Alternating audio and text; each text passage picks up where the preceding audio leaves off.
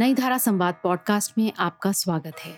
ये है सीजन 4 का एपिसोड 2, जो हमारे फेसबुक और यूट्यूब पेज पर 22 अगस्त 2021 को प्रसारित हुआ था।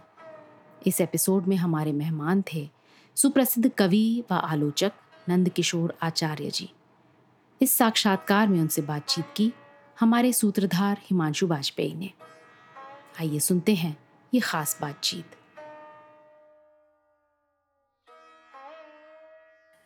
नमस्कार, नई धारा संवाद की इस कड़ी में आप सबका स्वागत है। जैसा कि आप जानते हैं, नई धारा संवाद एक सिलसिला है हिंदी के बड़े अहम साहित्यकारों से बातचीत का, जिसमें हम साहित्यकारों से उनके साहित्य के बारे में तो बात करते ही हैं। ख़ास बात यह है कि हम उनके साहित्य को, उनकी कविताओं को, उनके गद्यांश को उन्हीं की भाषा में, उन्हीं की ज़बान में सुनते भी हैं। तो इसी कड़ी में आज के एपिसोड में हमारे साथ हैं नंदकिशोर आचार्य जी।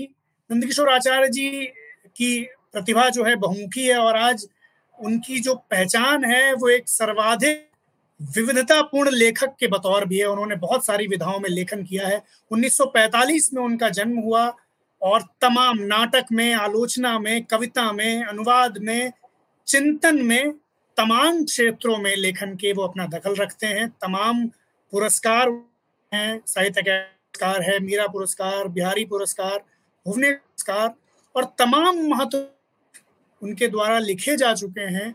और वो उन लेखकों में से हैं जो बहुत ज़बरदस्त लेखन बड़ी ही व्यवस्थित ढंग से और लगातार लगन के साथ करते हैं। और हमारी खुशकिस्मती ये है कि नंदकिशोर आचार्य जी से बात करने का मौका आज नई धारा संवाद के जरिए से हमें मिल रहा है। तो आचार्य जी, आपका बहुत स्वागत है इस बातचीत में, नई धारा संवाद की इस कड़ी में। मैं आचार्य जी, मैं चूँकि जब से मैं आपको पढ़ता रहा या आपके बारे में सुनता रहा और आपके इंटरव्यूज से गुजरने का जब मौका मिला, तो मेरे मन में एक बात तो हमेशा से थी कि आपने गालिब को बहुत किया है अपनी बातचीत में, अपने लेक्चर्स में। मैं ये जानना चाह रहा था कि गालिब ने आपको किस तरह से अपने असर में रखा और वो असर आपके लेखन में कहीं कैसे आया, ये मैं आपसे जानना चाहता हूँ। सबसे पहले, गालिब वो पहले कवि हैं जिन्होंने मुझे मेरे विद्यार्थी काल में प्रभावित किया। मैं जब फर्स्ट ईयर में पढ़ रहा था, उस समय हिंद पॉकेट बुक्स से सीरीज निकला करती थी शायरों की, तो उसमें एक दीवाने गालिब भी था। तो मैं खरीद के लाया उसको और शौक से भी पढ़ने लगा। जब पढ़ने लगा तो बहुत ज़्यादा डुबाने लगे वो मुझे अपने अंदर। और मैं ये मानता हूँ कि उसके बाद अभी भी मैं नहीं कह सकता हूँ कि मैंने उनको पूरा समझ लिया, या कि अब भी जब कभी पढ़ता हूँ तो कुछ नयापन दिखाई दे जाता है। ये चीज़ पहले से ही समझ में आई थी, अब आ रही है। लेकिन ये ज़रूर है कि मेरे लेखन पर जिन लोगों का प्रभाव पड़ा होगा, मुझे लगता है उनमें गालिब शायद सर्वप्रमुख है। ये नहीं कि उन्होंने जो लिखा उसका प्रभाव पड़ा जी, क्योंकि मैं तो उर्दू में लिखता नहीं, और शुरू में कुछ लिखा था शौकिया, लेकिन हिंदी का ही लेखक हूँ। लेकिन मुझे ये लगता है कि भाषा को कैसे बरतना चाहिए, एक एक शब्द का क्या महत्व हो सकता है, उसके विन्यास में कहाँ किस शब्द को उसके थोड़ा आगे पीछे करते ही कैसी सब चीज़ें बदल जाती हैं। तो इसलिए शब्द की जो महिमा है, शब्द की जो गरिमा है, शब्द की जो अर्थ गर्भिता है, और उसका सही सही स्थान पर उसका विनियोग जो है, मुझे लगता है कि शायद मैंने ये गालिब की गज़लों से सीखा। तो गज़ल आप देखिए, शेर एक ऐसी विधा है जिसमें एक दो पंक्तियों में पता नहीं आप कितनी कितनी चीज़ें महसूस करवा सकते हैं और कर सकते हैं और कह सकते हैं, समझ सकते हैं। तो वो तब संभव होता है जब आप शब्द की सारी मतलब उसकी अर्थान्वेषण में जाएं, और वो गालिब करते हैं। और दूसरी बात मुझे ये लगती है गालिब के बारे में कि वो शायद केवल उर्दू के ही नहीं, और शायद केवल भारतीय भाषाओं के ही नहीं। ये बहुत से मेरे मित्र उसमें कहते हैं तुम जरा अतिरेकपूर्ण बात करते हो, पर मुझे वो विश्व कविता में आधुनिक किस्म के इस इसलिए कह रहा हूँ कि जो आधुनिकता का कॉन्सेप्ट वगैरह तो बाद में डेवलप होता है, लेकिन उसके बीज अगर मुझे दिखाई देते हैं उस कविता में तो गालिब में दिखाई देते हैं। आप देखिए आत्मव्यंग्य जो गालिब में दिखाई देता है आपको जी, आत्मगौरव तो उर्दू में एक कॉमन चीज है, सब कवियों में दिखाई देता है, बाकी कवियों में भी दिखाई देता होगा, लेकिन आत्मव्यंग जो दिखाई देता है और उसके साथ में एक आस्था अनास्था का द्वंद्व जो गालिब में दिखाई देता है, जो मैं समझता हूँ किसी भी आधुनिक लेखक में मिलेगा आपको, किसी बड़े को इस द्वंद्व में से हर लेखक को गुजरना होता है, खासतौर से जो कुछ आज हो रहा है दुनिया में और जो नई खोजें हो रही हैं, मनुष्य के अस्तित्व के जो सवाल नए उठ रहे हैं, उन सबके संदर्भ में मुझे ये लगता है कि गालिब उसकी इतिहास में मैं जाने की कोशिश करूँ, इतिहास में नहीं कहना चाहिए, उसकी परंपरा में जाने की कोशिश करूँ, तो गालिब मुझे एक बहुत ही महत्वपूर्ण प्रारंभिक कवियों में लगते हैं, इसलिए वो असर मुझ पर उनका उस अर्थ में भी रहा है। जी सर, कुछ कविताएं अगर आप जैसे सवालों के जवाब में अगर आप सुनाना चाहें तो आप सुनाते, और मैं गालिब और अज्ञेय जो कि दो ऐसे नाम हैं, अज्ञेय जी का भी नाम मैं अभी लेने वाला हूँ कि उनका भी आप पर असर रहा, बल्कि मैंने एक जगह तो आपको ये भी कहते सुना कि आप अब तक उनके असर में हैं। तो अज्ञेय जी तो हिंदी के ही लेखक थे और उनके करीब रहने का आपको बड़ा अवसर मिला, तो वहाँ हमें लगता है कि आप स्पष्टता रेखांकित भी कर पाएंगे कि आपके लेखन में कहाँ अज्ञेय का असर दिखता है या है, तो अगर उस पर कुछ बात करना चाहें तो वो बड़ा अच्छा हो जाएगा कि अज्ञेय जी से आपने किस तरह से रचनात्मक फैज हासिल किया। मैंने आपसे कहा कि मैं शायद अज्ञेय के विचारों से भी थोड़ा बहुत प्रभाव पड़ा होगा मुझ पर, अभी भी रहता ही होगा, लेकिन फिर मैं एक कवि के रूप में और एक सर्जक के रूप में, भाषा के एक सर्जक के रूप में जी, शब्द के एक महान शिल्पी हैं। और आप ये देखेंगे कि जो बात मैं गालिब के बारे में कह रहा हूँ शायद उतने बड़े लेवल पे नहीं, लेकिन एक दूसरे लेवल पर वो बात मैं अज्ञेय के बारे में भी कह सकता हूँ, और उनसे जो मैंने सीखा है वो वही शब्द को कैसे बरतना, शब्द के अंदर कैसे प्रवेश करना। देखिए कविता केवल आसपास जो हम देखते हैं उसी से नहीं बनती, वो तो बनती ही है, लेकिन स्वयं शब्द भी कविता का स्रोत होता है।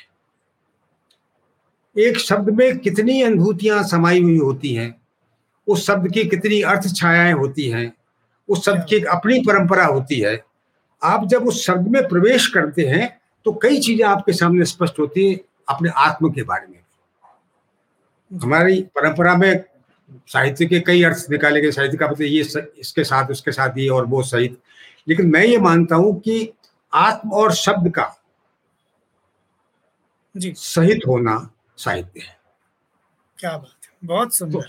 तो और ये चीज मैं देखता हूं कि मैंने अज्ञेय में पाया, क्योंकि और शुरू से शायद वो दूसरे कवि हैं आपसे, बल्कि शुरू में मैं उनके गद्य से अधिक प्रभावित था। पढ़ा भी मैंने पहले उनके उपन्यास कहानियां वगैरह पढ़ी, कविता थोड़ी बाद में पढ़ी, पर जब कविता पढ़ने लगा तो मुझे उनका गद्य भी अलग तरीके से समझ में आया, उनको उपन्यास भी अलग तरीके से समझ में आए, जैसे आ पाए, नहीं कह सकता कि पूरे आए, और कविता के बारे में नहीं कह सकता। और वो इतना मेरे पे प्रभाव था उस जमाने के अंदर कि मैंने 23 साल की उम्र में उन पर एक किताब लिखी। और तब आप उनसे मिले भी नहीं थे मेरे ख्याल? नहीं, बिल्कुल नहीं मिला, बल्कि मैंने मिलने से मना किया था। मेरे कई मित्रों ने कहा कि तुम एक बार मिल लो, उनसे किताब लिख रहे हो। तो मैंने क्यों मिलूं, मुझे जो लेखक पसंद है और मैं जैसा समझ रहा हूँ वैसा लिख रहा हूँ, मिलने से हो सकता है कि कुछ और प्रभाव मुझ पर पड़े, व्यक्तित्व का वगैरह। और दूसरा, अज्ञेय के बारे में कहानियां बहुत पसंद थी। हम लोग छोटे शहर के रहने वाले थे और दिल्ली विल्ली जाना, एक आध घूमने उमने के लिए गए हों तो कोई लेखकों से मिलना होता नहीं था, पर जो कहानियां उनके बारे में प्रचलित थी वो तो बात नहीं करते हैं। आप मिलने जाओ तो आपको बरामदे में बिठा के पिछले दरवाजे से बाहर चले जाते हैं, बोलते नहीं है, मतलब इस तरह की। अच्छा, मैं माफ कीजिए, मैं भी बहुत एरोगेंट किस्म का आदमी हूँ।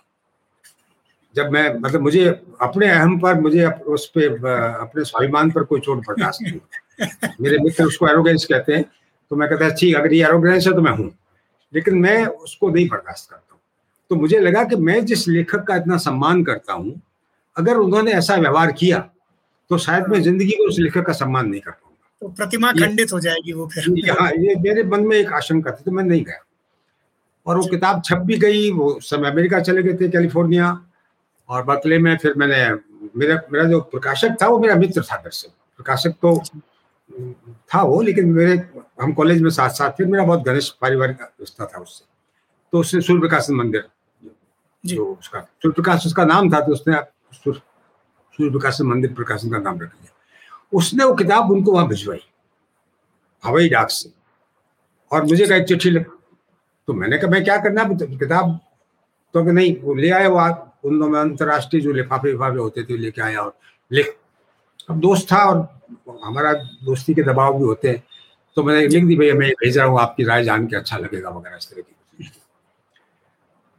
उसका जवाब नहीं आया बहुत दिन तक। तो मैंने उससे कहा भाई को मैंने तुमसे कहा था मत लिखो, आपने लिखा लिया। फिर ये झंझट खड़ा हो गया यार मेरे दिमाग में, होने लगा चिट्ठी का जवाब नहीं दे रहे, किताब भिजवाई, कोई रिएक्ट नहीं कर रहे।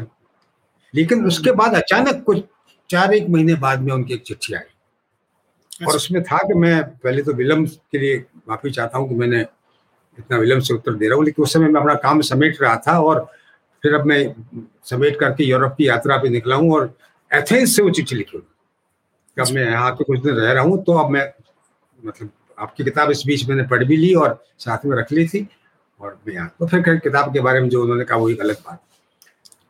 फिर उन्होंने उसी में संकेत था कि मैं शायद राजस्थान में आऊँ भारत आने पर, तो कहीं आपसे भेंट होगी ऐसा करके। मैं एक्चुअली जोधपुर विश्वविद्यालय का विद्यार्थी था जी। मैंने अपना MA इतिहास में वहाँ से किया था और जोधपुर आता जाता रहता था। फिर वो आके यहाँ जोधपुर में यूनिवर्सिटी में आए पढ़ाने के लिए कंपेरेटिव लिटरेचर, और तो मैं गया तो उनसे मुलाकात वगैरह। फिर वो बढ़ती।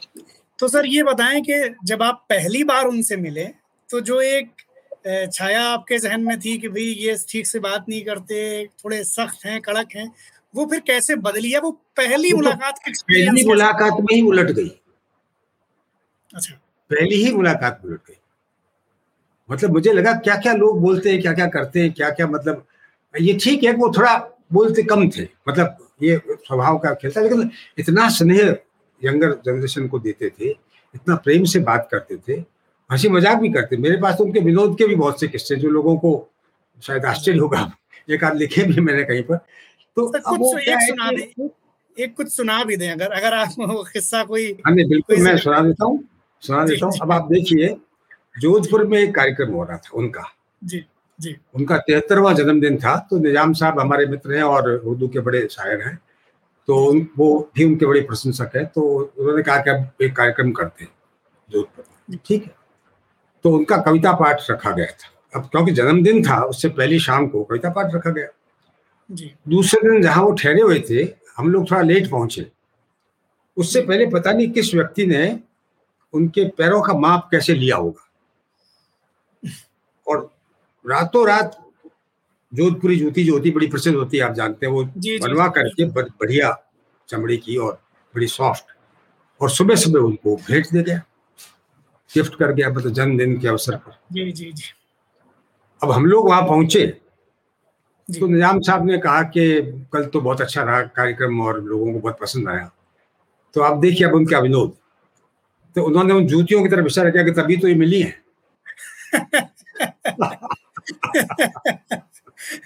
क्या बात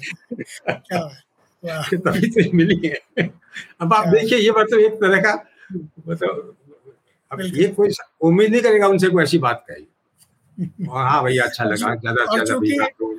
जो कि कम बोलते थे जैसा आपने बताया, तो जब बोलते थे तो वो बात बड़ी पैनी हो जाती थी। अब आप देखिए उनकी तारीफ कर, वो जूतियों की तरफ इशारा करके कह रहे कि तभी तो ये मिली है। वाह। और उनकी क्या प्रसिद्धि थी या क्या उनकी लोकप्रियता थी, इसका भी अंदाजा लगता है कि उनका कोई प्रशंसक आया। नहीं, वो बहुत थी, लोगों को पता नहीं। मैं सब समझता हूँ करीब 800-900 लोग होंगे उस हॉल में और करीब घंटे भर से ऊपर उनका कविता पाठ असाध्य मीरा पूरी सुनाई थी उन्होंने वहाँ पर। क्या बात। और लोग बड़े शांति से धैर्य के साथ में सुनते। सर हम आपसे कुछ सुनना चाहेंगे। चलिए, कोई कविता जो आपने इस बीच लिखी हो या मैंने एक्चुअली ये जब प्रोग्राम की बात हो रही थी तो मैंने सोचा कि कुछ कविताएं मैंने यानी पूरी जो मेरी यात्रा है उसका थोड़ा थोड़ा जी बिल्कुल मिल जाए सुनने वालों को। तो शुरू में जो कुछ कविताएं लिखी थी वो फिर बीच के दौर में और फिर अभी इन दिनों में जो लिखी है ठीक है, वो सब मैं आपको जी से कुछ चुनी हुई सुना देता हूँ। जी बिल्कुल बिल्कुल बिल्कुल, मुझे उम्मीद है कि आप लोगों को पसंद आएगी।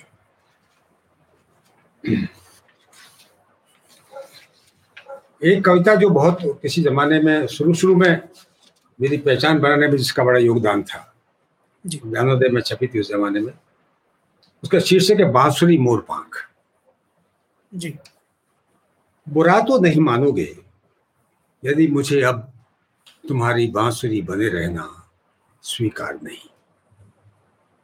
यह नहीं कि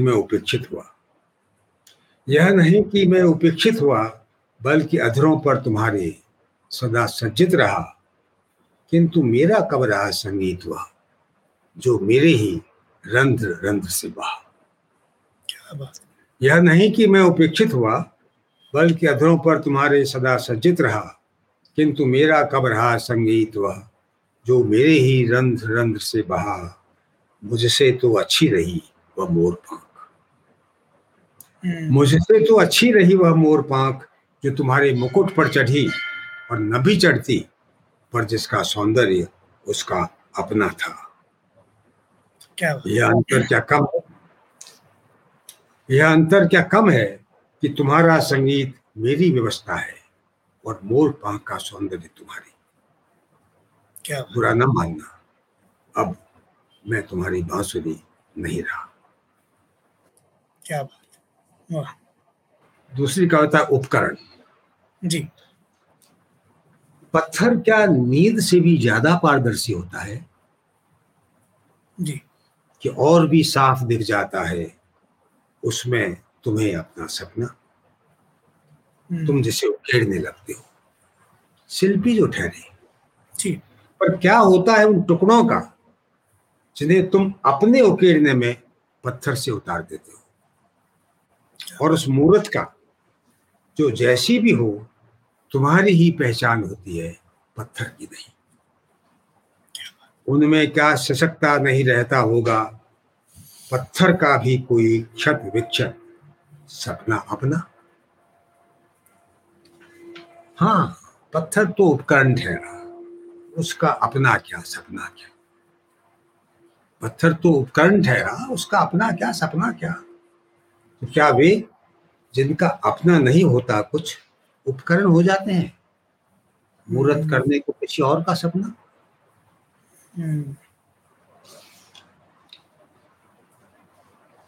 ये कुछ कविताएं रेगिस्तान और जहाँ का उस संदर्भ कई कविता लिखी गई, तो उन्हीं में से एक दो कविताएं और सुनाता हूँ। आत्मा के गर्भ में। जी, चारों खूंट फैला तप रहा मरुथल, आवे की तरह भीतर ही भीतर क्या पका रहा है। चारों खूंट फैला तप रहा मरुथल, आवे की तरह भीतर ही भीतर क्या पकाता है।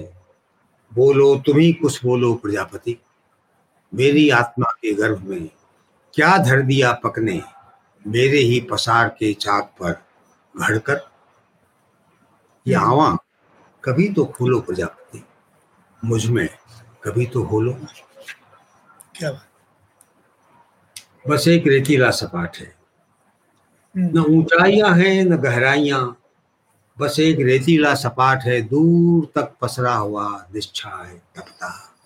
जपता नाम कोई कहाँ तक उड़ता आबाद मरुथल में प्यासा कलपता पाखी।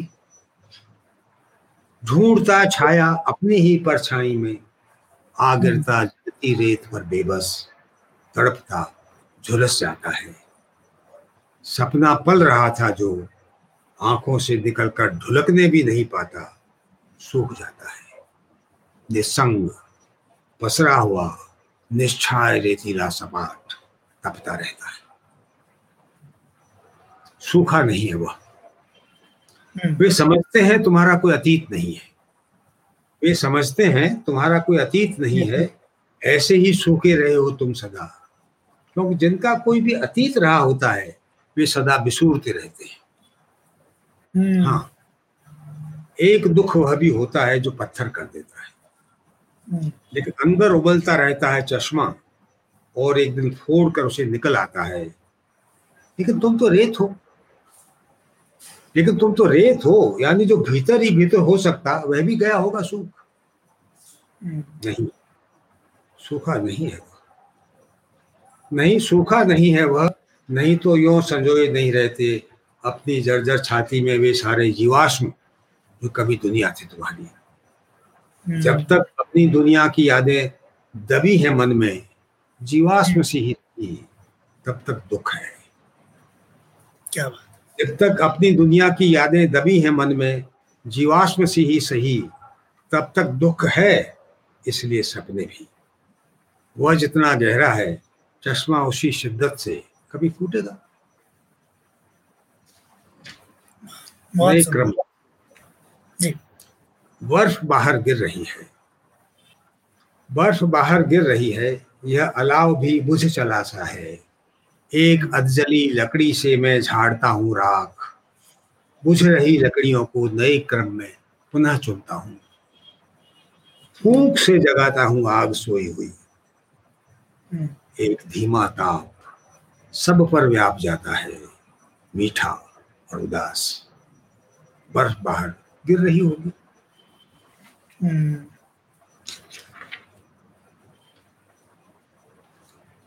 छोटी सी कविता, खंडहर पर हरियाली। जी, यूं ही आ गई थी तुम, यूं ही आ गई थी तुम, खंडहर पर हरियाली आ जाए बरसात में जैसे। इसलिए लौट ही जाना था तुमको, और खंडहर करती हुई मुझे। क्या बात है, वाह, क्या बहुत सुंदर। तब भी क्या तालियां बजती। ये अभिनय को लेकर के कुछ जी जी में रहा था कुछ दिन, तो कुछ कविताएं लिखी गई। तब भी का तालियां बजती, अभिभूत थे सभी अभिनय पर मेरे। तालियों की गड़गड़ाहट थी अनवरत नाटक खत्म होने पर, और मैं शर्म से गड़ा जा रहा था। नहीं, किसी संकोच में नहीं, किंतु सोचता हुआ, क्या ये तालियां कुछ जान पाई हैं? वह घृणा, वह लोलुपता और करुणा के नीचे खौलती वह महत्वाकांक्षा, वह फरेब जो मैं हूं। अपने अभिनय में पहचानता खुद को। उनके लिए जो अभिनय है मेरा, सच है मेरे लिए। काश उनके लिए वह उनका सच होता। काश उनके लिए वह उनका सच होता, देख पाते अभिनय में मेरे खुद को अभिनय करते हुए। तब भी क्या तालियां बजती अनवर, या सबके ही सर शर्म से गड़ रहे होते।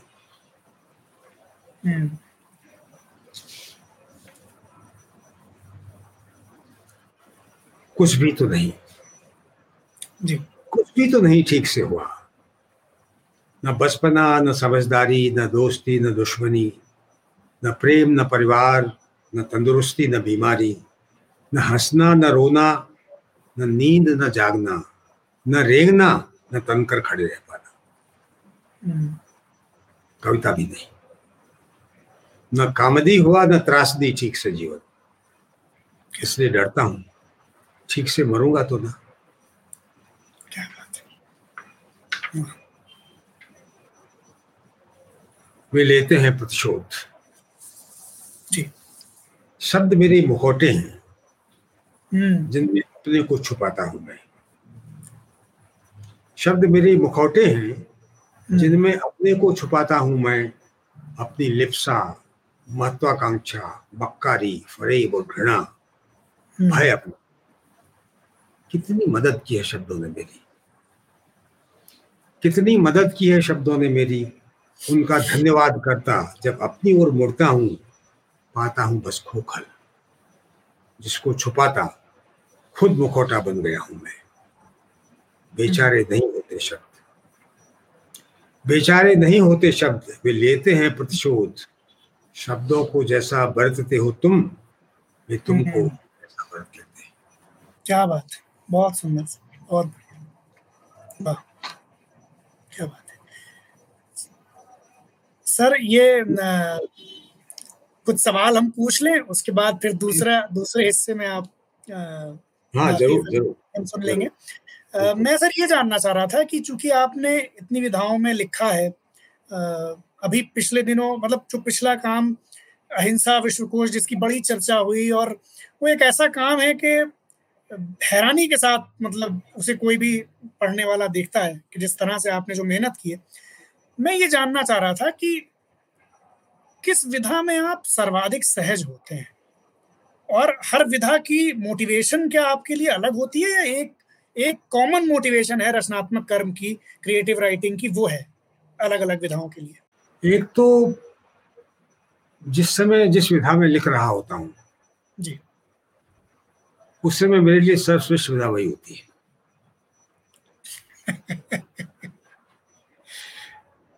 उस समय बाकी सारे लेखन का भी कहीं असर रहता ही है क्योंकि व्यक्तित्व तो एक ही है, लेकिन उस समय पूरी तरह से मैं उसी में कंसंट्रेट होता हूँ।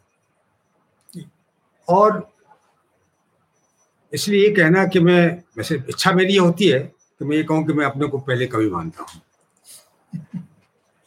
और वो जो संवेदना है कविता की वो शायद सब जगह मौजूद है। मतलब वैचारिक चिंतन में जो उसकी भाषा चाहे संवेदनात्मक ना हो, पर कहीं वो मूल्य संवेदन वहाँ पर भी उपस्थित रहता है। और बाकी मैं ये मानता हूँ कि मेरी जो तलाश है ओवरऑल, क्योंकि जीवन की तलाश आप किसी एक विधा में पूरी नहीं कर सकते, इतना वैविध्यपूर्ण जीवन है, इतनी गहराई के इतने आयाम है उसके अंदर, अपने जीवन में, समाज के जीवन में, जो कुछ हमारा सारा परिवेश है उसमें, उसको किसी एक विधा में, किसी एक कविता में, किसी एक नाटक में, किसी एक उपन्यास में ला पाना, वो तो कोई महाभारत जैसा ग्रंथ लिखा जाए तभी संभव होता है। रामायण भी नहीं कह रहा हूँ, महाभारत जैसे ग्रंथ में, अन्यथा वो संभव नहीं। तो वो शायद उतना समर्थ में नहीं हूँ कि वैसा ग्रंथ लिख सकूँ, तो व्यास ही लिख सकते थे। मैं व्यासों का दामाद तो हूँ पर आचार्य हूँ, वो काम नहीं कर सकता। लेकिन मैं ये कह रहा हूँ कि वो, लेकिन मुझे लगता है कि जैसे महात्मा गांधी कहते हैं कि सत्य के अनंत रूप है जी, तो जीवन में जो सत्य व्यंजित होता है उसके भी उतने ही अनंत रूप है, और उन अनंत रूपों की पहचान के लिए, उनका उनके एहसास के लिए आपको कई तरह से उसको घेरना पड़ता है। उसकी अर्थ छाएं, उसके विभिन्न रूप, उसके आयाम अलग अलग तरीके से दिखाई देते हैं। तो इसलिए हर विधा का महत्व, औचित्य इसी बात में है। विधाएं क्यों बनी है अलग, क्या जरूरत है? सभी तो क्रिएटिव हैं, इसलिए बनी है क्योंकि कुछ चीजें ऐसी हैं जो आप सिर्फ उसी तरह से पा सकते हैं, कुछ चीजें ऐसी आप दूसरी तरह से पा सकते हैं, कुछ चीजें ऐसी जो उनको मिला जुला करके पा सकते हैं। तो इसलिए विधाओं का जो विभाजन है वो आत्यंतिक नहीं है, लेकिन वो वैशिष्ट उसका जरूर है। तो उस वैशिष्ट से जो, उस विधा से जो आप पाते हैं वो आप अन्य किसी विधा से नहीं पा सकते, अन्य किसी कलाकृति से भी नहीं पा सकते। सभी कलाएं यही काम करती हैं, कविता और साहित्य ही क्यों, बाकी कलाएं भी वही काम करती हैं, लेकिन उनसे आप जो पाते हैं वो बिल्कुल उसी, वो प्रति विशिष्ट है उस विधा से, उसी में पाया जा सकता है, दूसरी विधा से वो नहीं पाया जा सकता। तो अगर मुझे सत्य की तलाश करनी है या मेरे मन में कुछ जानने की आकांक्षा है, तो मैं, और अगर वैसा मैं कर पाता हूँ, जैसे उपन्यास में नहीं लिख पाता तो नहीं लिख पाया, उपन्यास एक तो लिखा है शुरू में, वो मैं मानता हूँ केवल जीवन कथा होके रहेगी, उपन्यास औपन्यासिकता वाला नहीं बना मामला उसमें। वो मैं जब पढ़ रहा था मैं उस समय लिखा था जी। तो आपने ट्राई किया सर दोबारा उपन्यास की विधा? मेरे मन में बहुत है हिमांशु जी, लेकिन एक तो समय का बड़ा अभाव है, दूसरा मुझे लगता है जो लिखा ही जा रहा है रोज जिस तरह की कथाओं को लेकर लिखना, तो उसको क्या फायदा लिखने से, जब तक मेरा अपना कुछ अनुभव उसमें ना उस तरह से आए। खैर, तो बाकी सब कहानी उपन्यास दोनों में, मान लीजिए कहानियां भी मैंने नहीं लिखी, एक दो लिखी थी शुरू में, लेकिन नाटक जरूर लिखे। वो नाटक कहानी उपन्यास दोनों के ही सम्मिलित रूप मान लीजिए, उसमें कथा भी होती है उसमें। और लेकिन मैं कह रहा हूँ कि ये कविता को आप उसका नाट्य रूप भी कर सकते हैं, पर वो बिल्कुल अलग होगा। मैं आपसे कभी करके देखिए कि अगर एक नाटक हो रहा है किसी बड़े हॉल में जी, और आप उसको आगे बैठ के देख रहे हैं, बीच में बैठ कर, और उसी नाटक को उसके दूसरे शो में कोई पीछे बैठ के कॉर्नर में बैठ के देखिए, तो ठीक है, नाटक वही है, अभिनेता वही है, लगभग सब कुछ वही है, फिर भी उन दोनों को देखने का अनुभव अलग है। सही, क्योंकि आपका एंगल बदल गया देखने का। तो ये जो आपका एंगल बदलता है वो अलग अलग विधाओं के भी अपने एंगल होते हैं चीजों को देखने के, समझने के। तो वो इसलिए मैं, और चिंतन में भी यही लगता है मुझे, चिंतन भी एक तरह से आखिर क्या करता है, दर्शन क्या करता है, वो भी तो वही जानने की कोशिश करता है, वो उसका तरीका भिन्न है। तो मेरे को ये लगता है कि जितने जितने विषयों में मेरी रुचि रही है और थोड़ा बहुत जितना जान पाया हूँ, मतलब समझिए कि मतलब वो जिसे जैक ऑफ ऑल ट्रेड्स कहते हैं, कुछ वैसा मामला हो जाता है, मास्टर ऑफ नन वो मैं हूँ, मास्टर में नहीं। लेकिन वो चीजें जानने की कोशिश अलग अलग तरीके से करता हूँ, उस कारण से लिखा जाता है। तो इसलिए, लेकिन जब मैं उस काम को कर रहा होता हूँ उस समय मेरे लिए सर्वश्रेष्ठ काम वही, मैं उसको सेकेंडरी काम नहीं लगता। मुझे ये बताएं सर कि आपने इतना महत्वपूर्ण काम किया अहिंसा विश्वकोश का, अभी आप जो अब काम कर रहे हैं उसके बारे में भी हम आपसे जानना चाहेंगे, वो भी बहुत महत्वपूर्ण काम है। लेकिन इससे पहले मैं ये जानना चाहता हूँ, जिस दुनिया में, सिर्फ हिंदुस्तान में नहीं, दुनिया भर में एक अलग किस्म की आक्रामकता, चाहे वो विचारों की हो, चाहे व्यवहार की हो, चाहे अलग तरह से राजनीतिक चीज़ों की हो, वो आ रही है या बढ़ रही है या नहीं भी बढ़ रही है। अगर उसको हम यथास्थिति के तौर पर भी देखें तब भी वो विद्यमान है। उस स्थिति में इतना महत्वपूर्ण काम जिसमें इतना वक्त आपने दिया होगा, उसको करते वक्त आप किस तरह से दुनिया को देख रहे थे, आपको क्या लगता है? मैं मानता हूँ कि देखिए, मैं कई बार मित्रों से बातचीत में और अन्यत्र भी अपनी बातचीत में और लोगों में भी मैंने ये उदाहरण दिया है कि बीमारी अगर है कोई तो उसके लिए प्रासंगिक क्या है, बीमार बने रहना या उसका उपचार ढूंढना। मैं मानता हूँ कि दुनिया में बहुत हिंसा है रही है, और अभी, और हिंसा खाली कोई मारपीट ही नहीं होती है, हिंसा के बहुत आयाम है। हमारे सारे समाज की संरचना में हिंसा है, हमारे बिलीफ सिस्टम में हिंसा है। कुछ हिंसाओं को हम उचित मानते हैं, तो बिलीफ सिस्टम है वो कहता है कि हाँ ये तो ठीक है, इसमें क्या बुरा है। तो ये जो वो सांस्कृतिक हिंसा है, कुछ हिंसा प्रत्यक्ष है, कुछ हिंसा अप्रत्यक्ष है। तो ये सब जगह परिवार तक में, परिवार के ढांचे तक में होती है जी। तो सवाल इस बात का उठता है कि अगर ये, लेकिन है तो बीमारी ना, हिंसा एक मनोरोग है जी। तो अगर कोई मनोरोगग्रस्त व्यक्ति है तो आप क्या करेंगे, उसका इलाज करने का, उसका उपचार करवाने का प्रयत्न करेंगे, उसके उपाय सुझाने की कोशिश करेंगे, या उसको बढ़ाने, भाई अभी ऐसा हुआ था अब कुछ नहीं हो सकता। तो मैं ये मानता हूं कि हिंसक हो रहे समाज में उसके उपचार की तलाश ही सबसे अधिक प्रासंगिक है। क्या बात, जो हिंसा का जिक्र करने से प्रासंगिक नहीं होता, वो भी करना पड़ता है, एनालिसिस करना पड़ता है, आपको डायग्नोसिस करना पड़ता है भी क्यों है, किस कारणों से। लेकिन जब तक उन कारणों को आप मिटाते नहीं हैं या उसका रास्ता नहीं सुझाते, जैसे बुद्ध सुझाते जी, कभी दुख है तो उसको मिटाने का रास्ता ही है, उसको मिटाओगे तो दुख मिट जाएगा, कारण रहेगा तो नहीं मिटेगा। तो कारण का निवारण करना जरूरी है। तो ये जो हिंसक मानसिकता है जो समाज की अलग अलग रूपों में हमें दिखाई देती है, अर्थव्यवस्था में, राजनीतिक व्यवस्था में, पारिवारिक सामाजिक व्यवस्था में, नस्लवाद में, टेररिज्म में, तो ये जो जितने युद्धों में ये जो दिखाई देती है सारी हिंसा, ये है तो एक हिंसक मानसिकता की पैदाइश जी। उसके विविध रूप है, और वो मानसिकता कहीं मनुष्य के मन में विकसित हो रही है। तो उसकी, उसका विश्लेषण करना और उसको, उसके उपचार की बात करना। तो हिंसा का उपचार क्या हो सकता है? प्रेम, अहिंसा।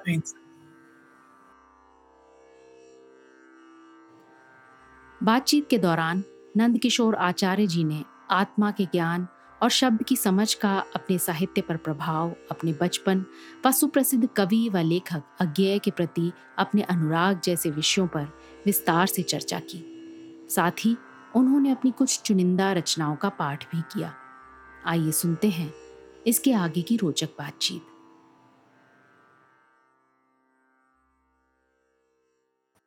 आपकी ये बात उन लोगों के लिए बहुत उम्मीद की किरण है जो मायूस हो चुके हैं, मायूस होने लगते हैं। जो सवाल मैंने आपसे इसलिए भी पूछा था कि मैं खुद ये सोच रहा था कि जिस दौर में इतनी हिंसा है उसमें इतना बड़ा काम करने की क्या मोटिवेशन रही होगी कि मतलब ये तलाश रही। और दूसरा मैं बताऊं आपको, मैं ये भी नहीं मानता हूं कि अगर मैं इतिहास को देखूं जी तो कम से कम अब ये समय आ गया है कि विश्व जनमत जो है वो हिंसा के पक्ष में नहीं। मैं एक उदाहरण देता हूँ, आप अभी भी युद्ध होते हैं, अभी अब हम देखा भी जो कुछ हुआ वो भी सब जगह होती है, लेकिन अब कोई ये नहीं कहता है कि मैं ताकतवर हूँ इसलिए युद्ध करूंगा। इसी जमाने में बादशाह लोग, सम्राट लोग युद्ध करते थे, नहीं हम ताकतवर है, हमारा बल है तो तुम हमारे अधीन आओ और नहीं तो हम जबरदस्ती लेंगे। तो अपने सारे साम्राज्य वैसे ही बने, इसी मानसिकता से बने। आज दुनिया का सबसे ताकतवर देश भी ये नहीं कहता, करता वही है पर वही कहने की हिम्मत नहीं। वो कहता ये रक्षात्मक है, ये हमारा दोस्त नहीं है, ये उसका दोस्त है, उसकी गलती से हुआ है, हमारी इसमें कोई गलती नहीं। क्यों कह रहा है भाई? क्योंकि विश्व जनमत हिंसा के पक्ष में नहीं है, तो उसको भी ऐसे ही बना होगा, ऐसे ही कामों से बना होगा जैसे आपने जो तो इस तरीके से धीमे धीमे मनुष्य के मन में एक आकर्षण अहिंसा का भी पैदा हुआ है। उसका महत्व भी उसके समझ में आया है, चाहे उसके रूपों को अभी नहीं समझ पाया हो। लेकिन मैं अगर इतिहास की व्याख्या करूं, न्याय में देखिए आप, किसी समय में आंख के बदले आंख, दांत के बदले दांत होता था, यही न्याय था। आज हम बातें नहीं करते उसकी, आज हम जेल को सुधार गृह कहने लगे, करते नहीं, जेल में वही होता है अभी भी। लेकिन अब हम हमारे सोच में नहीं ये होना चाहिए, ये करो, ये करो, वो करो, ये ऐसा नहीं करना चाहिए। तो एक प्रकार से ये जो मानसिकता में परिवर्तन है ये इतिहास की पूरी प्रक्रिया में से निकल के आता है, क्योंकि एक दो लोगों में नहीं हुआ ये, वो तो पहले ही बुद्ध और महावीर सब ने किया ही था ईशा ने। अब ये धीमे धीमे सब जगह लोगों के मन में आ रहा है, वो पुष्ट हो, वो जो उनकी मानसिकता है, जो उनकी विचार की प्रवृत्ति है, ये पुष्ट हो और उसको एक वैज्ञानिक आधार मिले। क्योंकि हमारे यहाँ हिंसा को वैज्ञानिक मान लेते हैं दुर्भाग्य से। तो मेरी कोशिश ये रहती है कि वो केवल अहिंसा जो है वो केवल नैतिक उपदेश नहीं है, वो जीवन का नियम है, लॉ ऑफ लाइफ है। जैसे लॉ ऑफ नेचर होता है ना, वैसे लॉ ऑफ लाइफ है, क्योंकि उसके बिना जिंदगी नहीं चल सकती है। और अगर वो लॉ ऑफ लाइफ है तो जैसे एक लॉ ऑफ हेल्थ होता है, आपको स्वस्थ रहना है तो आपको इन नियमों का पालन करना है। करते नहीं है, हम सभी उल्लंघन करते हैं उनका, पर हम ये नहीं कह सकते कि स्वास्थ्य का नियम ये है कि हम ये उल्लंघन करें। नियम तो वही है और कोशिश करें कि उसी को फॉलो करें। तो उसी तरह से जीवन को स्वस्थ रखने का, जीवन के एकत्व का, जीवन मात्र के का नियम, मतलब गांधी जी उसको अहिंसा कहते हैं, कुछ लोग उसको प्रेम कहते हैं, वो अहिंसा प्रेम शब्द के क्योंकि और भी कई अर्थ हो जाते हैं हमारी भाषा में और अंग्रेजी में तो बहुत हो जाते हैं। तो वो एक प्रकार से गांधी जी से बचने के लिए फिर वो कहते हैं भैया अहिंसा, बाकी तो प्रेम ही है। तो ये जो भाव है ये पुष्ट होना चाहिए। अब जितनी चैरिटी लोग आज करते हैं, पर्सनल तो हो सकता है अब कम करते हो, लेकिन संस्थाओं को करते हैं, जितने दुनिया में कहीं भी कुछ घटित होता है तो हम चिंतित हो जाते हैं बैठे हुए। अफगानिस्तान में कुछ हो रहा है, हम क्यों चिंतित हो रहे हैं? कहीं तूफान आ गया, कहीं महामारी हो गई, कहीं कुछ हो गया, तो सामान्य आदमी चिंतित था न्यूज देख करके, भाई क्या क्या हो रहा है, देखो वहां कितना बुरा हो रहा है। तो ये क्यों हो रहा है? उससे कोई उसका रिश्ता ही नहीं है, पर रिश्ता है, क्योंकि वो भी मनुष्य है, वहां भी जो हो रहा है वो मनुष्य के साथ हो रहा है, वो भी जीवन का एक रूप है, और वहां जो कुछ हो रहा है वो जीवन के साथ हो रहा है। पशु पक्षियों तक के लिए हम करते हैं, टाइगर्स कम नहीं होनी चाहिए, उनको बचाओ, क्यों भाई? खाएगा वो तो आपको, पर नहीं, जीवन का एक रूप है। तो इसलिए जीवन के जितने रूप हैं उनकी सुरक्षा, आजकल बड़ी चिंता होती है, आप देखते हैं जीवन वैविध्य की, वैविध्य कम हो रहा है, जीव मर रहे हैं, ये पूरी पूरी प्रजातियां जीवों की नष्ट हो रही, क्यों चिंता करें? कबूतर नष्ट हो गए तो आपको क्या गया? पर नहीं, वो जीवन का रूप है और मनुष्य भी जीवन का रूप है। और मनुष्य, क्योंकि अगर हम ये मानते हैं कि मनुष्य जीवन का सर्वश्रेष्ठ रूप है, तो उसका उत्तरदायित्व भी सबसे अधिक है, उसका अधिकार नहीं। दुर्भाग्य से ये हो गया कि मनुष्य सर्वश्रेष्ठ है, इसलिए उसको दूसरों को शोषण करने का, दमन करने का, उनको इस्तेमाल करने का अधिकार है, जबकि होना ये चाहिए कि मनुष्य सर्वश्रेष्ठ है इसलिए वो सबसे अधिक उत्तरदायी है। वो सबसे अधिक विचारशील है, इसलिए वो सबसे अधिक उत्तरदायी है। तो ये उत्तरदायित्व का बोध पैदा हो, क्योंकि यही इलाज है। वाह सर, एक सवाल मैं पूछूंगा, उसके बाद फिर आप कविताएं जो कुछ, जैसे मैंने आपसे मैं सुनना चाहता था, तो जो अभी आपने कोरोना के दौर में कुछ कविताएं लिखी वो उसके बाद फिर हम ऑडियंस के भी सवाल लेंगे। ऑडियंस जो हमें सुन रहे हैं वो अपने सवाल आचार्य जी के लिए भेज सकते हैं, मैं आखिरी 10 मिनट में पूछूंगा। मुझे ये बताएं सर कि चूंकि गांधी जी की बात आई थी और गांधी जी हमारे यहाँ नोटों पर भी हैं, उनके नाम पर कई संस्थान भी हैं, हम गांधी जयंती मनाते हैं, लेकिन जो हमारे समाज की जो जैसे कि बात पहले भी हुई, हिंसा जिस तरह से बढ़ी, तो आपको क्या लगता है कि गांधी के विचारों कुछ समझा पाए क्या हम इतने सालों में आज़ादी के? क्या वो गांधी जी की जो दृष्टि थी वो कहीं जा पाई समाज में, वो संवेदना? या आप एक चिंतक के तौर पर गांधी की उपस्थिति को कैसे देखते हैं इस समाज में? नहीं देखिए, एक तो है गांधी का व्यक्तित्व, जो काम उन्होंने किया, जो इतिहास में उनका भूमिका है और जो प्रभाव था उनका, वो उनके उस व्यक्तित्व है। लेकिन विचार तो हमेशा जिंदा रहते हैं, और गांधी के विचारों को मैं ये मानता हूं कि आज सबसे अधिक प्रासंगिक अगर कोई है विचारकों में तो गांधी। देखा भी, अभी बहुत लंबा विषय हो जाएगा, मैं बोलूंगा तो 1 घंटे भर का व्याख्यान मिनिमम हो जाएगा, इसलिए मैं उसमें नहीं जा रहा हूँ। लेकिन मैंने बहुत लिखा है उनके बारे में भी, और अहिंसा पर जो मैं काम है वो गांधी से प्रभावित होकर ही है, शुरुआत तो वहीं से होती है। बचपन से ही मैं उनसे भी प्रभावित रहा हूँ, मतलब जिन कवियों से, लेखकों से रहा हूँ, उनके अलावा जिन लोगों से रहा हूँ, उनमें गांधी सबसे प्रभावित है। तो एक प्रकार से, लेकिन मुझे ये लगता है कि हमें गांधी को आधुनिक मुहावरे में भी समझाने की आवश्यकता है। वो काम करने की कोशिश में करता हूँ, वो अहिंसा कोर्स में भी की है, अभी जो काम कर रहा हूँ सर उसके बारे में बता दें, जो अभी आप जो कोर्स हाँ अभी मैं ग्रंथमाला संपादित कर रहा हूँ, उसका नाम है अहिंसा शांति ग्रंथमाला, जो प्राकृत भारतीय अकादमी जयपुर की जो संस्था है उनके लिए कर रहा हूँ वो काम। उन्हीं के लिए अहिंसा कोर्स भी तैयार किया था, और उसमें हमारी योजना ये है कि अहिंसा के और हिंसा के भी जो विभिन्न रूप हैं, जो उनको एनालिसिस किया जाए। जैसे अभी किताबें जो हमने निकाली हैं उनमें सांस्कृतिक हिंसा पर भी किताब निकाली है कि ये कैसे होती है, क्या होती है। इसी प्रकार से प्रिंट क्या होता है इस पर भी निकाली है। इसी प्रकार से गांधी के विश्व जो दूसरे चिंतक हैं उनके साथ उनका कंपेरेटिव स्टडी अमिता शर्मा ने किया है सनातन गांधी के नाम से, वो भी 15-16 किताबें आ गई इस तरह की। कुछ अनुवाद भी किए हैं जो मैंने ही किया ज़्यादातर वो तो, और उसमें सोलोव्यो का एक बहुत पुराना, सोलोव्यो उन चिंतकों में जिन्होंने टॉलस्टॉय को भी प्रभावित किया था। अभी एक अनुवाद मैंने किया है, इसके जिक्र जरूर करना चाहूँगा मैं चाहे तो। एक 16वीं शताब्दी में फ्रांस के एक विचारक हुए जी बोइशी जी। अब बोइशी ने एक किताब लिखी डिस्कोर्स ऑन वॉलंटरी सर्विट्यूड, स्वैच्छिक वास्ता पर एक निबंध, और उन्होंने भी उसमें अहिंसक प्रतिरोध की बात की है। उनका असर टॉलस्टॉय पे था, सरोकिन पे था, उनका असर गांधी पे, नाम नहीं लिया गांधी के, अगर टॉलस्टॉय से प्रभावित है वो थोरो से प्रभावित है। एमर्सन ने बोइशी पे कविता लिखी है, उनका मैंने अनुवाद किया है स्वैच्छिक दास्ता के नाम से, जो प्रेस में है, 2-4 महीने में आ जाएगा शायद, और एक लंबी भूमिका भी उस पर लिखी है। तो मैं ये कह रहा हूँ, इस तरह की किताबें हम उसमें प्रकाशित कर रहे हैं, कुछ हो गई हैं, कुछ हो रही हैं, और मेरा ख्याल है इस महीने के आखिर तक लगभग 25 किताबें तैयार हो चुकी होंगी, अगर प्रेस निकाल देता है उनको तो। और अभी योजना 50 किताबों की है, कितनी कर पाता हूँ, 3 साल का लिए मैंने ये काम एक्सेप्ट किया था, उसमें कितना मैं कर पाता हूँ।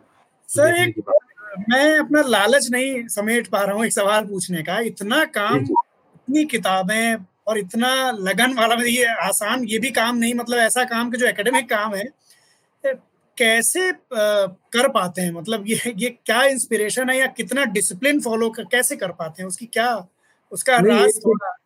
एक तो थोड़ा टाइम मैनेजमेंट का सवाल होता है इसमें, क्योंकि मैं सिवाय इसके कुछ करता ही नहीं। अच्छा, मैं परिवार के दायित्वों से पहले मेरे भाई वगैरह ने मुक्त कर रखा था, बीच में थोड़ी ट्रेजेडी हुई तो उसमें कुछ 2-4 साल मेरे को लगना पड़ा उसमें।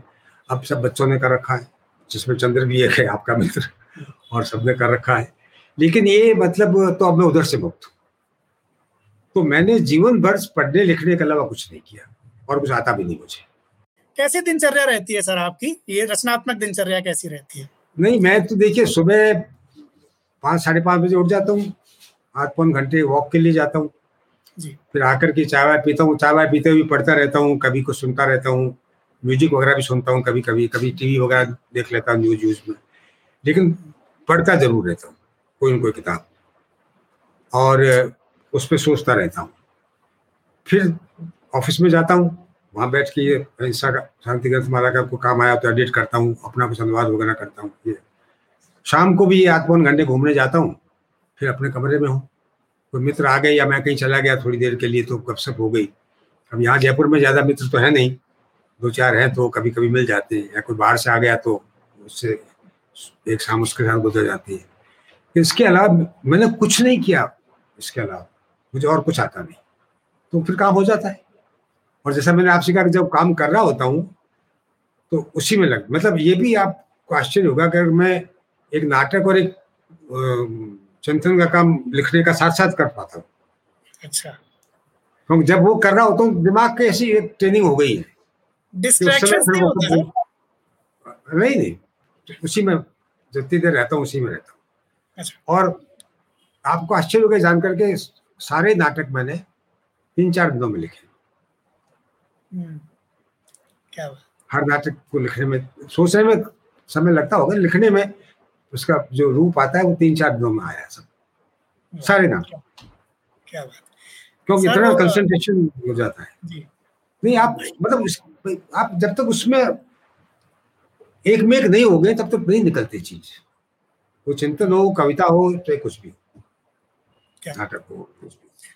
सर वो कोरोना के वक्त में जो, जब अप्रैल के महीने में जब बहुत ज्यादा विभीषिका थी, तो वो कविताएं जो आपने लिखी वो अगर आप सुना दें तो। मैं बिल्कुल सुन, मैं उससे पहले भी एक आध सुनाऊंगा कविता। जी जी, बिल्कुल बिल्कुल बिल्कुल। उसके बाद फिर हम ऑडियंस। हाँ, वो एक तरह से आप समझिए कि वो उसका, उसकी पृष्ठभूमि मान लीजिएगा उसको चाहे तो। बिल्कुल बिल्कुल बिल्कुल। रघुवीर सहाय की एक बहुत प्रसिद्ध कविता है, हंसो तुम पर निगाह रखी जा रही है, वो कविता मैंने छापी थी। एक चिट्ठी नाम की पत्रिका में निकालता था, ये बैकग्राउंड है उसका, मेरी कविता का भी, तो मैंने प्रकाशित की थी चिट्ठी में। उनका बड़ा स्नेह था मुझ पर, तो उन्होंने कविता मुझे दी छापने के। तो फिर उस कविता पर कोई 20-25 पेज का एक लंबा इंटरव्यू उसी एक कविता पर लुठान लोत्से ने रघुवीर सहाय का किया था। वो इतनी महत्वपूर्ण कविता है, उस कविता का संदर्भ इसमें शुरुआत, बाकी फिर कविता है। जी। क्या करूंगा रघुवीर जी, हंसो तुम पर निगाह रखी जा रही है, चेताया था आपने मुझे। हंसो तुम पर निगाह रखी, इमरजेंसी से कुछ अर्सा पहले की थी हो गई। हंसो तुम पर निगाह रखी जा रही है, चेताया था आपने मुझे, और रोते रोते मैं रघुवीर जी हंसने लगा था डर के मारे। क्या करूं लेकिन, बीच बीच में फूटी आती रुलाई, क्रोध भी कभी, कितना भी जब्त करूं चाहे, आपकी चेतावनी पर याद कर हंसने लगता हूं फिर। इसी तरह हंसते हंसते रोता हूँ, रोते रोते हंसता रहता हूँ। अब उन्हें तो क्या मुझे खुद नहीं है मालूम, रो रहा या हंस रहा हूँ मैं, समझते हैं वे पागल हो गया शायद।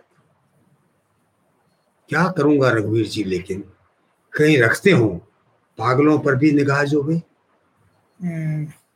क्या करूंगा रघुवीर जी लेकिन, कहीं रखते हो पागलों पर भी निगाह जो वे। और एक ही कविता, गूंगा हो जाना चाहता है शब्द। जी।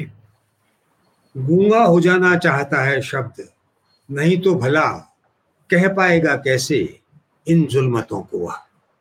क्या नाम हो उसका, दुनिया छाली है जुल्मतों ने जो। गूंगा होकर ही अब हो पाएगा शब्द, कहानी जुल्मतों की मुझ में व्याप्त। और अब जो कविता आप कह रहे थे वो सुन देता हूँ। ये 4-6 कविताएं थी, तो उसमें से मैं 2 कविताएं पढ़ देता हूँ।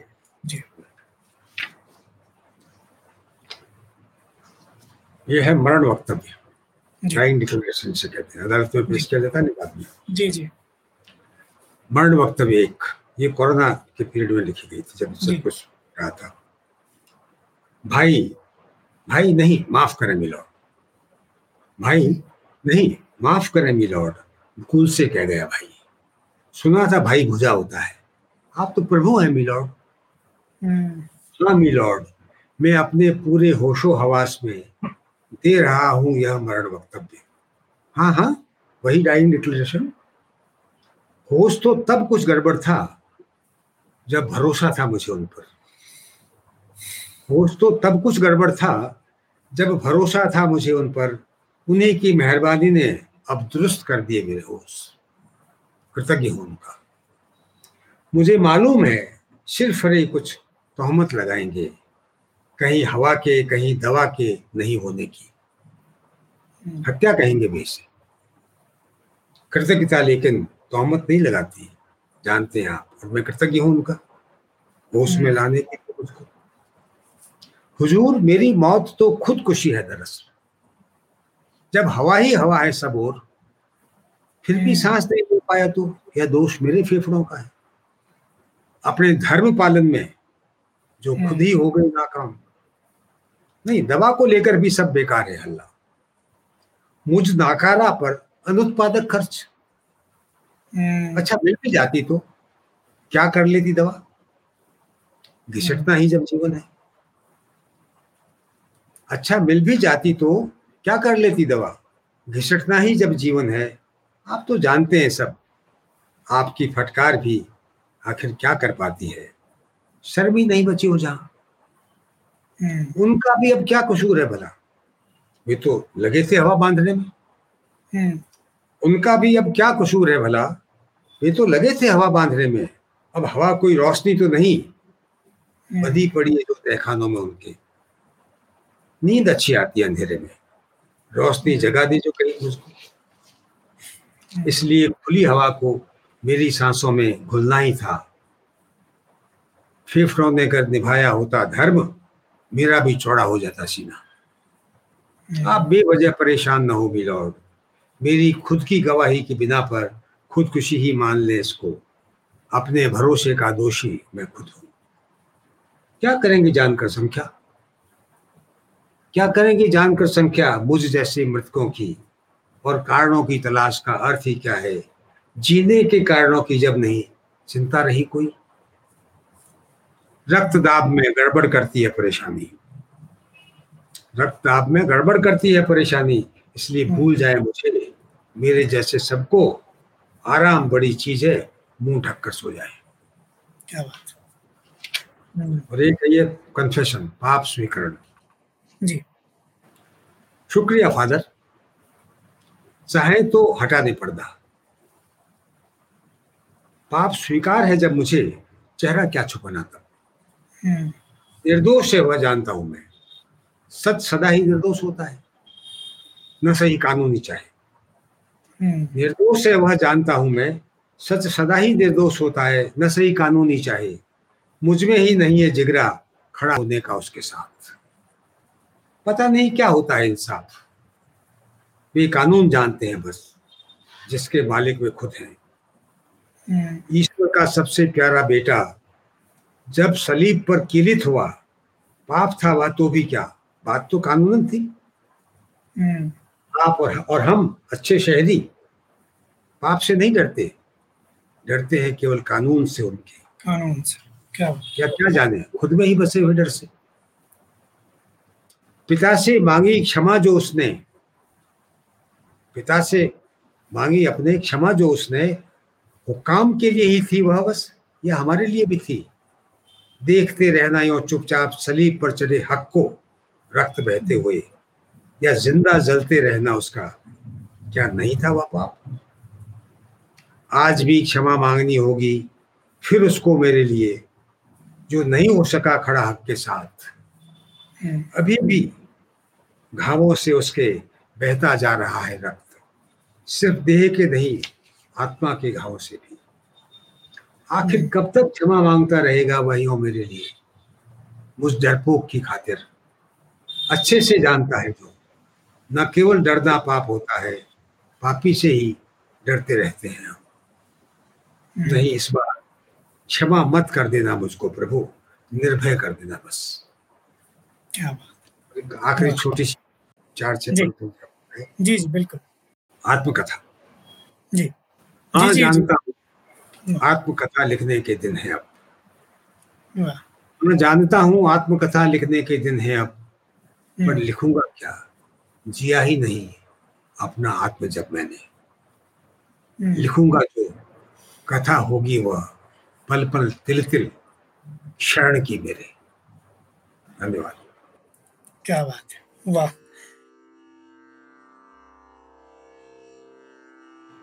नई धारा संवाद लाइव के अंतिम चरण में दर्शक अपने प्रिय रचनाकार से अपने प्रश्न पूछते हैं।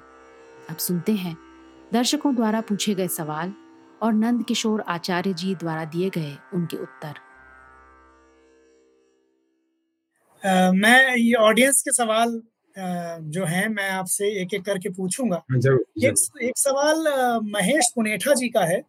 वो कह रहे हैं कि हमारी शिक्षा व्यवस्था में एक और बात बात में प्रतियोगिता और पुरस्कार का उल्लेख होता है, दूसरी ओर सहयोग और सामाजिकता के मूल्य की आकांक्षा की जाती है।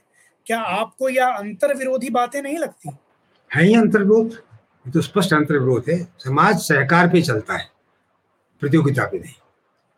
प्रतियोगिता में पछाड़ने का सुख होता है, आपने किसी को पछाड़ा और आपने सफलता प्राप्त की, तो ये एक तरह की हिंसक संरचना है जिसमें आप अन्य से अपने को श्रेष्ठ साबित करते हैं, जबकि समाज में सहकार ही, सहयोग ही पूरे समाज के विकास का आधार रहा है। ये प्रतियोगिता जो है एक पूंजीवादी व्यवस्था, सामंतवादी व्यवस्था में भी होती थी। ये कहीं की सामान्य लोगों से कुछ लोगों को अलग करने की, समझिए कि परियोजना है, तो उसके कारण से तो मैं सहमत हूँ इस बात से। मैं तो हमेशा, मैंने अपनी हर किताब में ये बात लिखी है कि समाज से, और गांधी का यही कहना है कि पूरा इतिहास दरअसल मनुष्य का सहयोग का इतिहास है। उसमें जब बाधा पैदा होती तब हम उसको इतिहास कह देते हैं, मतलब जहाँ वो सहयोग टूटता है और संघर्ष पैदा होता है तब हम कह देते हैं कि इतिहास है। वास्तव में इतिहास वो नहीं है, क्योंकि अगर दुनिया सहयोग पे नहीं होती तो नष्ट हो गई होती। क्या बात है, वाह, बहुत बढ़िया। सर ये उत्कर्ष अग्निहोत्री जी का सवाल है। कविता रचते समय बहुत से उपादान उसमें रचनाकार के भी जुड़ते हैं, लेकिन उसमें क्या ऐसा रह जाता है जो उसे कविता बना देता है और स्मरणीय भी? क्या चीज है जो कविता को कविता बना देती है? कविता को कविता बनाती है शब्द की मार्मिकता में प्रवेश। मैं ये मानता हूं कि हर कलाकृति में एक मार्मिकता होती है, होनी चाहिए, और वही उस कविता को स्मरणीय बनाती है, वही उस कविता को पढ़ने लायक बनाती है, और वही उस कविता को संप्रेषणीय बनाती है।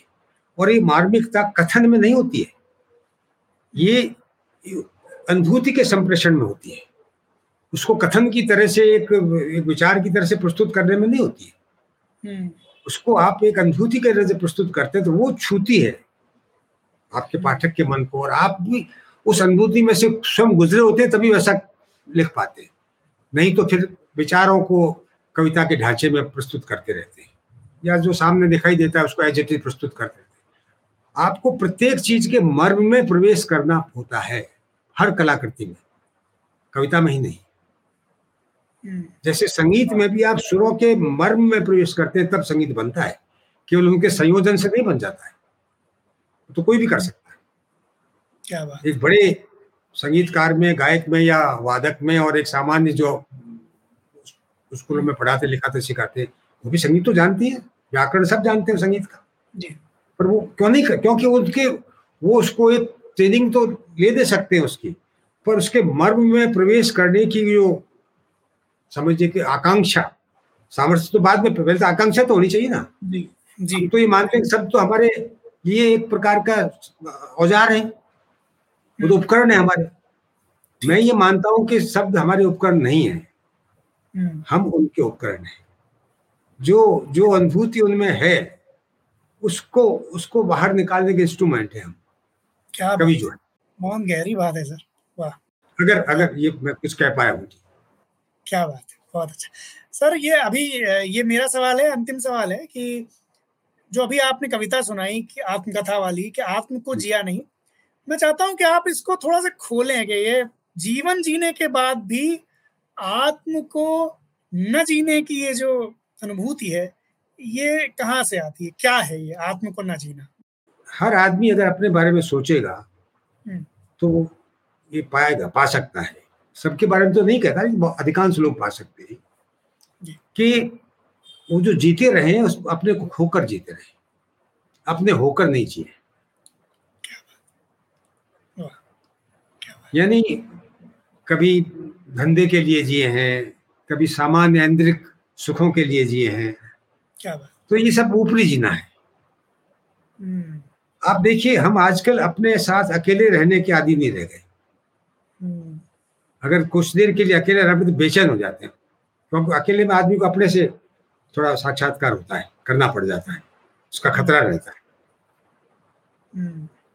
उस खतरे में हम जाना नहीं चाहते, इसलिए लगातार कुछ न कुछ करते रहना चाहते, चाहे मनोरंजन के लिए टीवी देख लो, फिल्म देख लो, ये कर लो, वो कर लो, कहीं बैठ लो, मतलब कुछ अपने से अपने अंदर ना जाना पड़े। अपने अंदर जाए बिना आत्म नहीं जिया जाता। क्या बात? और अपने अंदर अन्य को लिए बिना भी आत्म नहीं जिया जाता।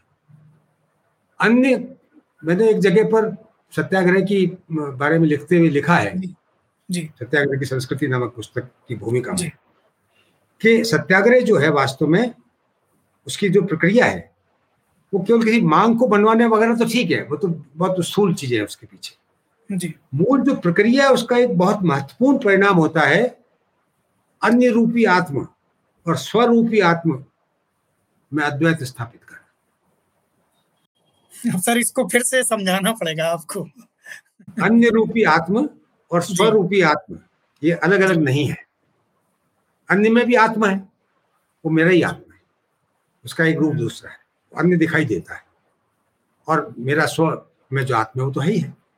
तो ये जब तक मैं इस चीज को महसूस नहीं करता हूँ तब तक मैं आत्मा को कहाँ जी रहा हूँ?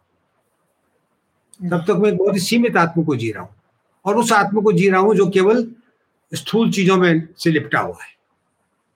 अगर वैसा ही जीवन हम लोग सब वैसा ही जीवन जी रहे, केवल आंतरिक जीवन जी रहे। हर्बर्ट मार्क्यूज़ ने एक बहुत अच्छी बात कही थी जी। उसने कहा हम लोग एक समृद्धि के नरक में रह रहे हैं, पश्चिम के बारे में कह रहे हैं, हम लोग समृद्धि के नरक में रह रहे हैं।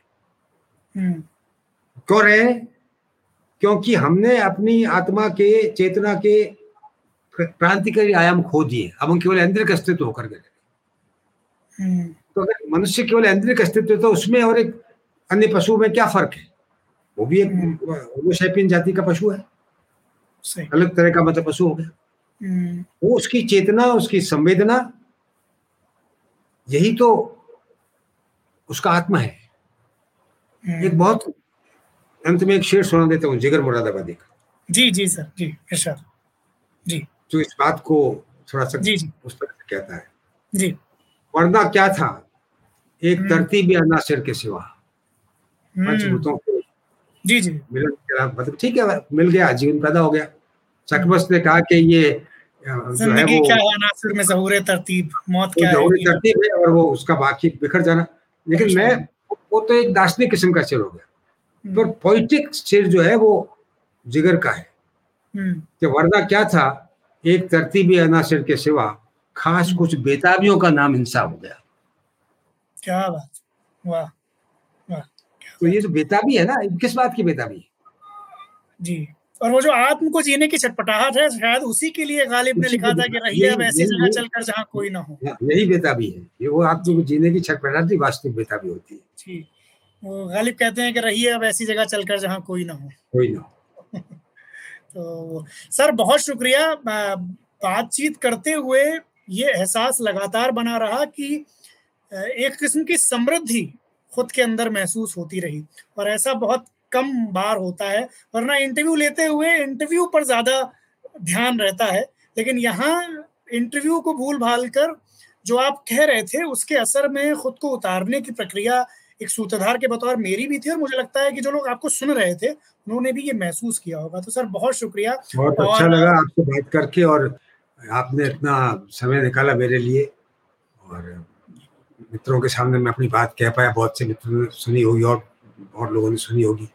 और मैं चाहूंगा कि अगर उनको कुछ और सवाल उनके हो तो कभी लिख के भी मुझसे पूछ सकते हैं। जी, अगर किसी के और सवाल हो तो आप पूछ सकते हैं।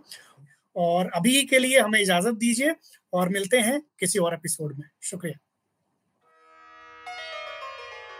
इस पॉडकास्ट को सुनने के लिए बहुत बहुत धन्यवाद। हमें उम्मीद है कि ये बातचीत आपको ज़रूर पसंद आई होगी। अगर आप भी संवाद के लाइव एपिसोड से जुड़ना चाहते हैं तो इसकी जानकारी पॉडकास्ट के डिस्क्रिप्शन में उपलब्ध है। जल्द ही आपसे फिर मुलाकात होगी। नमस्कार।